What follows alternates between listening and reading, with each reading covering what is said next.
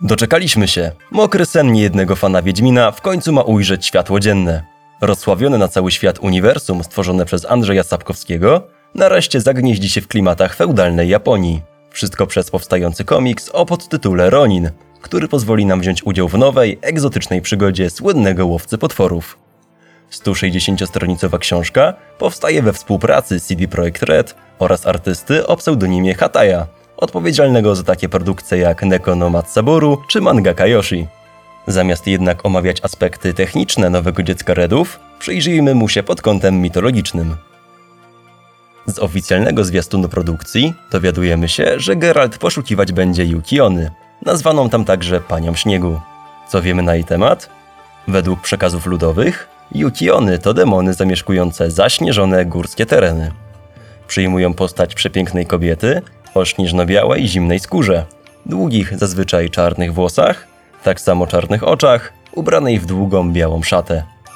Podczas swych wędrówek poszukują ludzkich podróżników, których energią życiową się pożywiają, wysysając ją poprzez usta ofiary.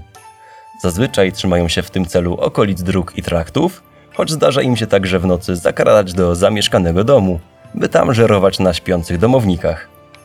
Bywa także tak, że najedzona spycha ofiary w górskie przepaście, zabija je lodowatym oddechem, bądź zamraża samym tylko spojrzeniem. Yukionom zostają kobiety, które zamarzły w górach, często matki bądź ciężarne. W takim przypadku upiór może porywać zabłąkane dzieci, bądź stale nosić ze sobą tobołek z noworodkiem. Rządnym zemsty ludziom nie będzie jednak łatwo ją wytropić, gdyż unosi się ona nieco ponad ziemią, nie zostawiając na niej żadnych śladów. Opowieści o Yukionie, jak zawsze, różniły się w zależności od regionu. Na przykład w sąsiadujących ze sobą prefekturach Aomori i Iwate upiór pojawiał się w święto Koshogatsu w połowie stycznia, a odchodził 1 lutego. Koshogatsu wiązało się z dawnymi obchodami święta Nowego Roku i to właśnie wtedy Yukiona miała swym przybyciem zwiastować przedłużającą się surową zimę. Pewna legenda związana z postacią Yukiony opowiada o zimowej podróży dwóch przyjaciół. Młodzieniec i starzec wybrali się wiosną w daleką wędrówkę, zrobili podczas niej to, co mieli, po czym obrali drogę powrotną do domu. Pech chciał, że w tym roku zima przyszła wcześniej, zaskakując podróżników zimnem i obfitymi śnieżycami. Głębokie zaspy uniemożliwiały im sprawną nawigację, to też przyjaciele w końcu zbłądzili na niecywilizowane rejony. Po całodziennym błądzeniu bez spotkania żywej duszy, w końcu chwilę przed zmierzchem znaleźli się na brzegu szerokiej, dzikiej rzeki. Poszukiwania mostu, promu czy innego sposobu na przekroczenie jej spełzły na niczym, więc wędrowcy postanowili przeczekać noc tam, gdzie akurat byli. Wycieńczony starzec po prostu usiadł na ziemi, szczelnie owijając się płaszczem i podkurczając kolana do brody. Młodzieniec za to, wykrzesając z siebie resztki sił, poszedł szukać drewna na opał. Ku jego uradowaniu, chwilę po wejściu w las, jego oczom ukazała się mała, biedna chatka, która niegdyś musiała należeć do lokalnego przewoźnika. Po zbadaniu potencjalnego schronienia, przyprowadził tam swego towarzysza, aby obaj mogli spędzić noc w nieco lepszych warunkach. Gdy znaleźli się już w środku, wyczerpani od razu zapadli w sen. W środku nocy młodzieniec obudził się, czując na policzku lodowaty powiew. Po otwarciu oczu, pierwszym co zobaczył były otwarte na oścież drzwi od chaty, przez które wdzierała się zimowa wichura. Chcąc wstać, by je zamknąć, podniósł się na łokciach, lecz przez to, co zobaczył, od razu upadł z powrotem na ziemię. Nad jego leżącym obok towarzyszem klęczała przepiękna kobieta o białych włosach, białej skórze i ubrana w białą szatę. Jej twarz niemal dotykała twarzy starca, a z jej bladych ust wydobywał się siwy dym. Czując na sobie spojrzenie drugiego mężczyzny, powoli wstała i podeszła do niego, ciągle patrząc mu w twarz. Młodzieniec każdym krokiem czuł jeszcze większy, dojmujący chłód, a gdy kobieta pochyliła się w końcu i nad nim, poczuł jak powoli jego serce zamienia się w sopel. Nagle na twarzy tajemniczej kobiety pojawiło się zdziwienie. Przed sobą miała ledwie chłopca, młodego i niewinnego. Z jakiegoś powodu nie mogła go po prostu zabić, tak jak udało jej się z jego towarzyszem. Odchyliła się od leżącego mężczyzny i powoli wstając powiedziała, żeby nigdy nikomu i pod żadnym pozorem nie mówił o tym, co tej nocy widział i przeżył. Następnie wyszła z chaty, a młodzieniec ponownie stracił przytomność, twardo zasypiając. Gdy się ponownie obudził, przez drzwi wpadała nie śnieżyca, a południowe słońce, a nad nim nie było dziwnej białej kobiety, a brodaty myśliwy potrząsający go za barki. Ocaleniec wstał z ziemi, a gdy spojrzał na leżące obok zamarznięte ciało swego przyjaciela i przypomniał sobie o wydarzeniach minionej nocy, gorzko zapłakał.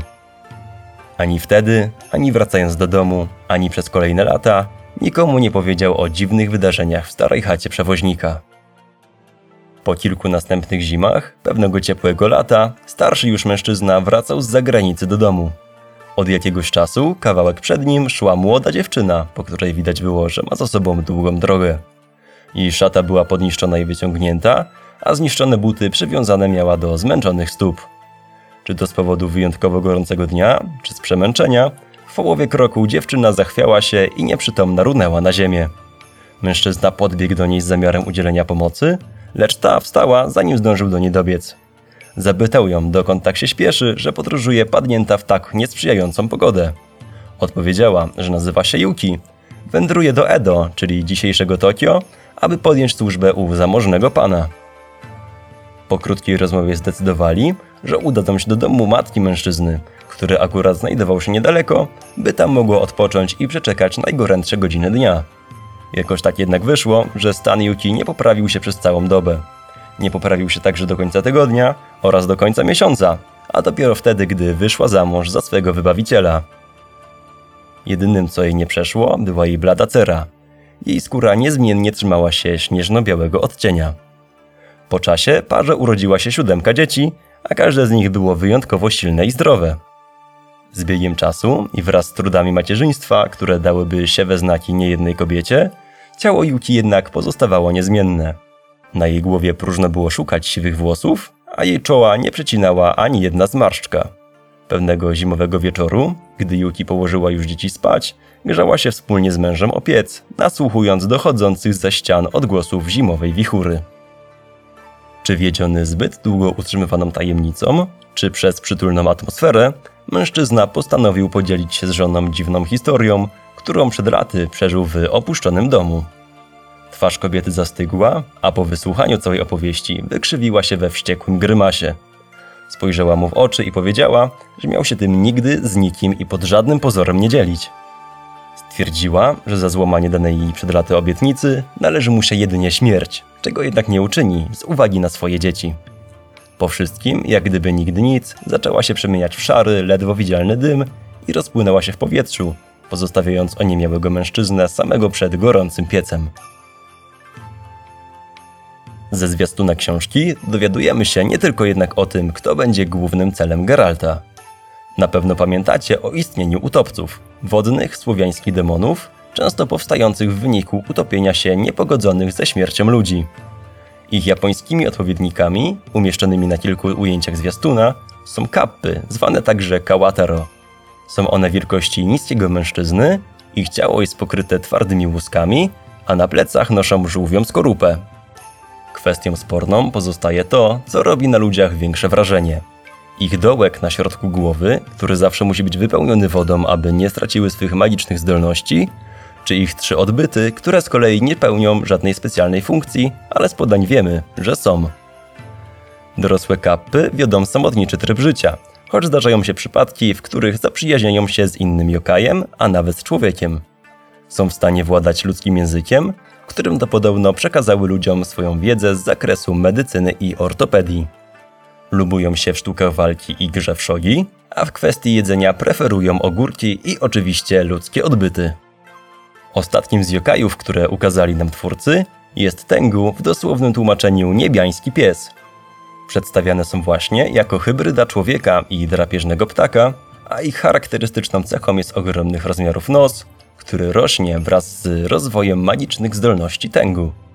Warto wspomnieć, że nie ma jednego rodzaju Tengu. Istnieją zarówno dobre, jak i złe, dzikie i pospolite, jak i wielkie i potężne, wyniesione do postaci kami, czyli bogów. Dzikie z chęcią polują na ludzi, albo dopadając i zabijając na miejscu, albo porywając ich wysoko w górę i stamtąd zrzucając na pewną śmierć. Ten leśne zabawiają się z zagubionymi podróżnikami, udając dźwięki innych ludzi, przez co ofiara jedynie błądzi bardziej, starając się ich odszukać, idąc za hałasem. Najpopularniejszym ze wszystkich niebiańskich psów jest jednak bez wątpienia Sodziebo. W pełni humanoidalny król Tengu, żyjący na szczycie góry Kurama, niezrównany sztuce magii, walki i taktyki. Mistrz legendarnego Minamoto Yoshitsune, o którym mówi niejedna opowieść, a którego w walce był w stanie pokonać tylko jeden mężczyzna, właśnie jego mistrz.